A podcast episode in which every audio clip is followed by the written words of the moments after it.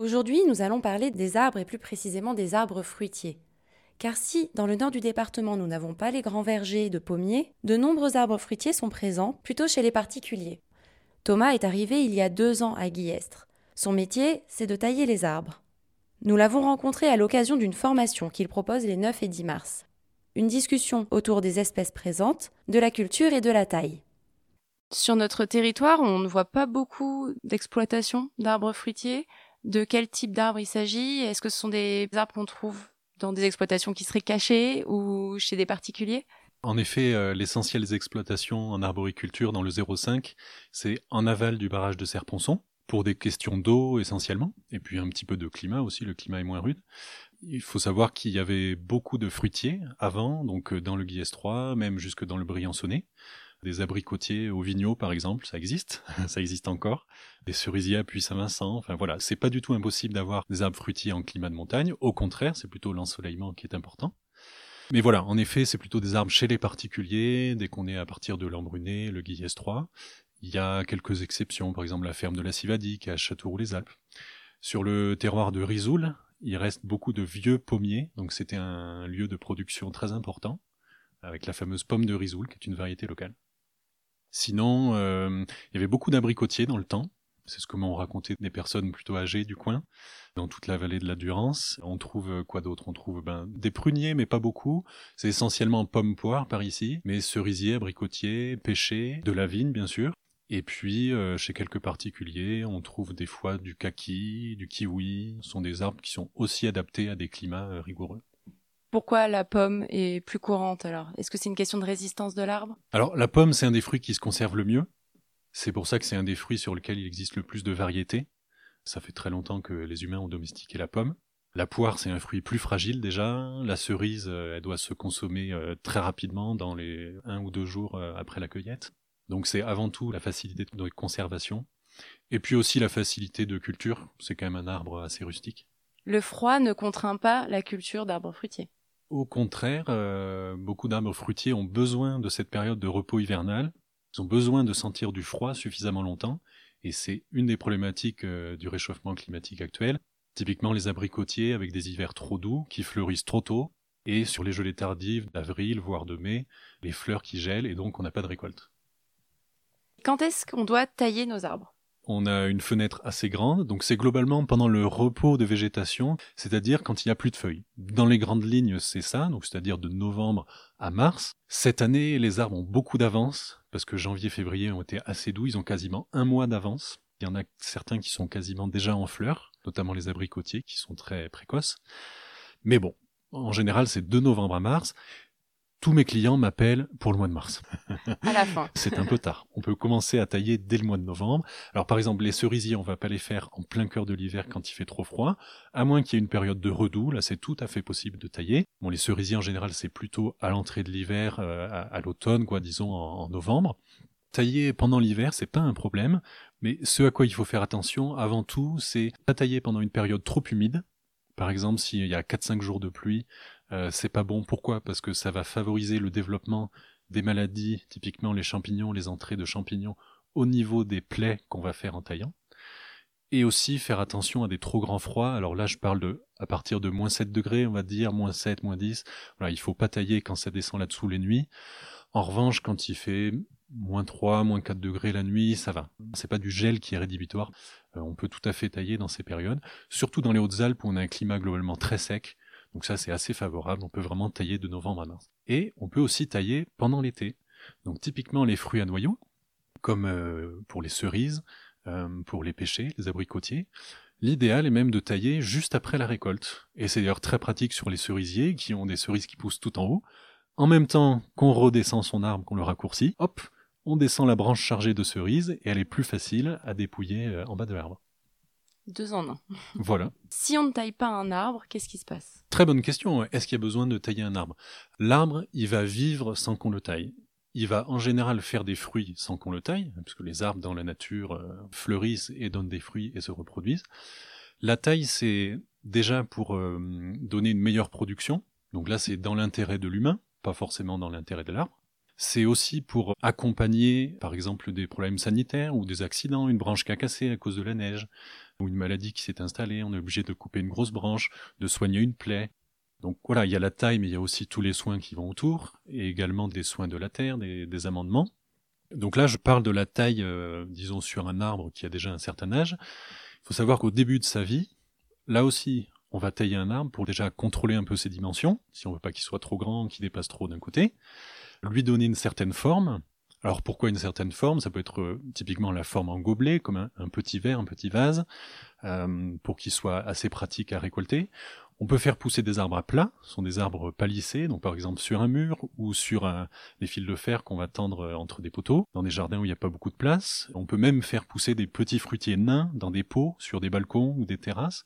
Donc en fait, par la taille, quand on va former l'arbre dans ces jeunes années, on va définir les branches charpentières, on définit l'architecture de l'arbre, et on va adapter un arbre qui va nous donner des fruits à l'espace disponible qu'on a.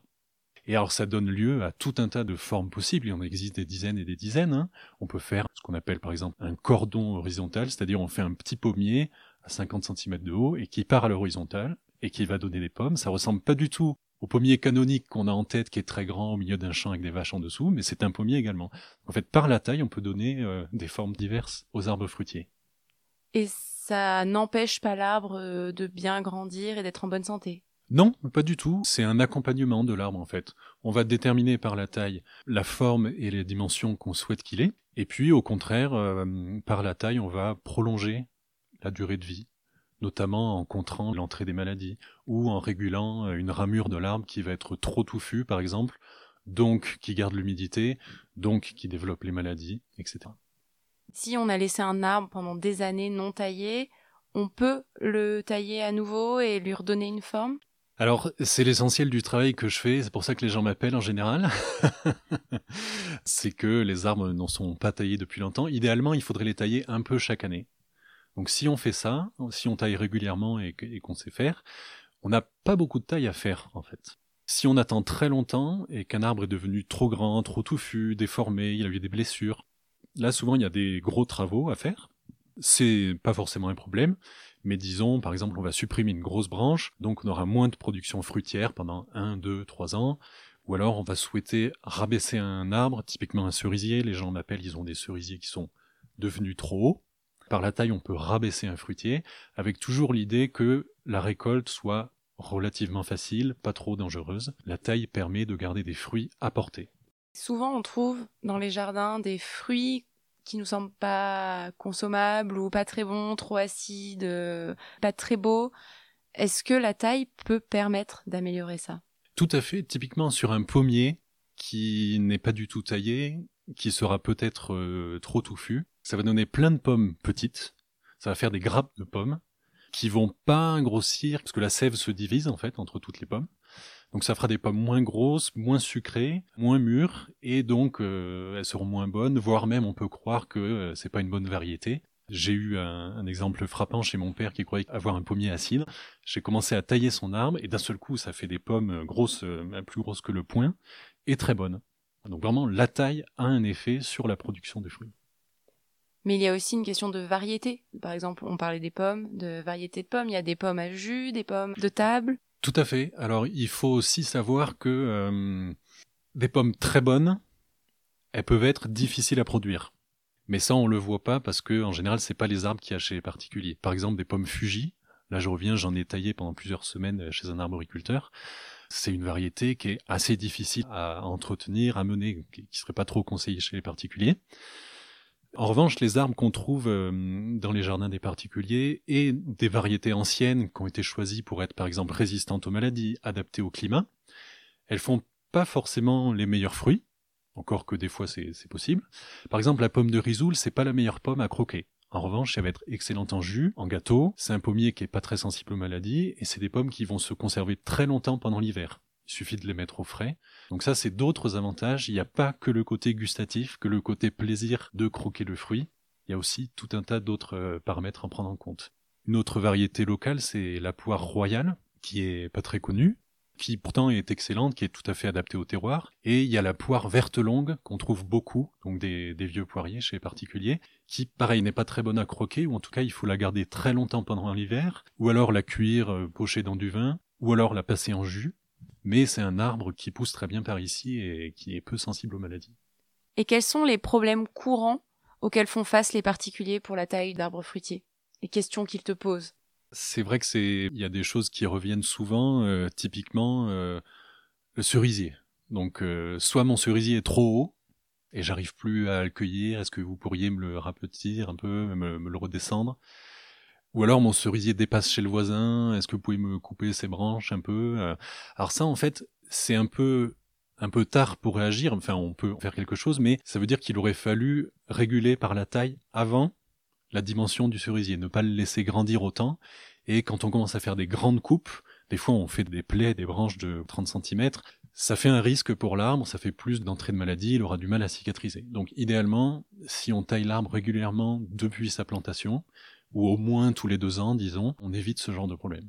Après, d'autres situations, c'est par exemple, j'ai eu le cas récemment, mon pommier euh, donne pas de fruits et pourtant je le taille tous les ans. Alors ça, ça peut être un arbre trop vigoureux. Donc vigoureux, ça veut dire quoi? Ça veut dire qu'il veut beaucoup pousser, il veut devenir grand en fait. Parce que ses racines, son porte-greffe est ainsi. Donc l'arbre a envie d'avoir par exemple 5 ou 7 mètres de hauteur et nous on voudrait qu'il en ait 3. Donc on le taille, on le taille, on le taille, mais lui il a besoin d'être grand et tant qu'il n'atteint pas cette grandeur, ben, il ne fera pas de fruits.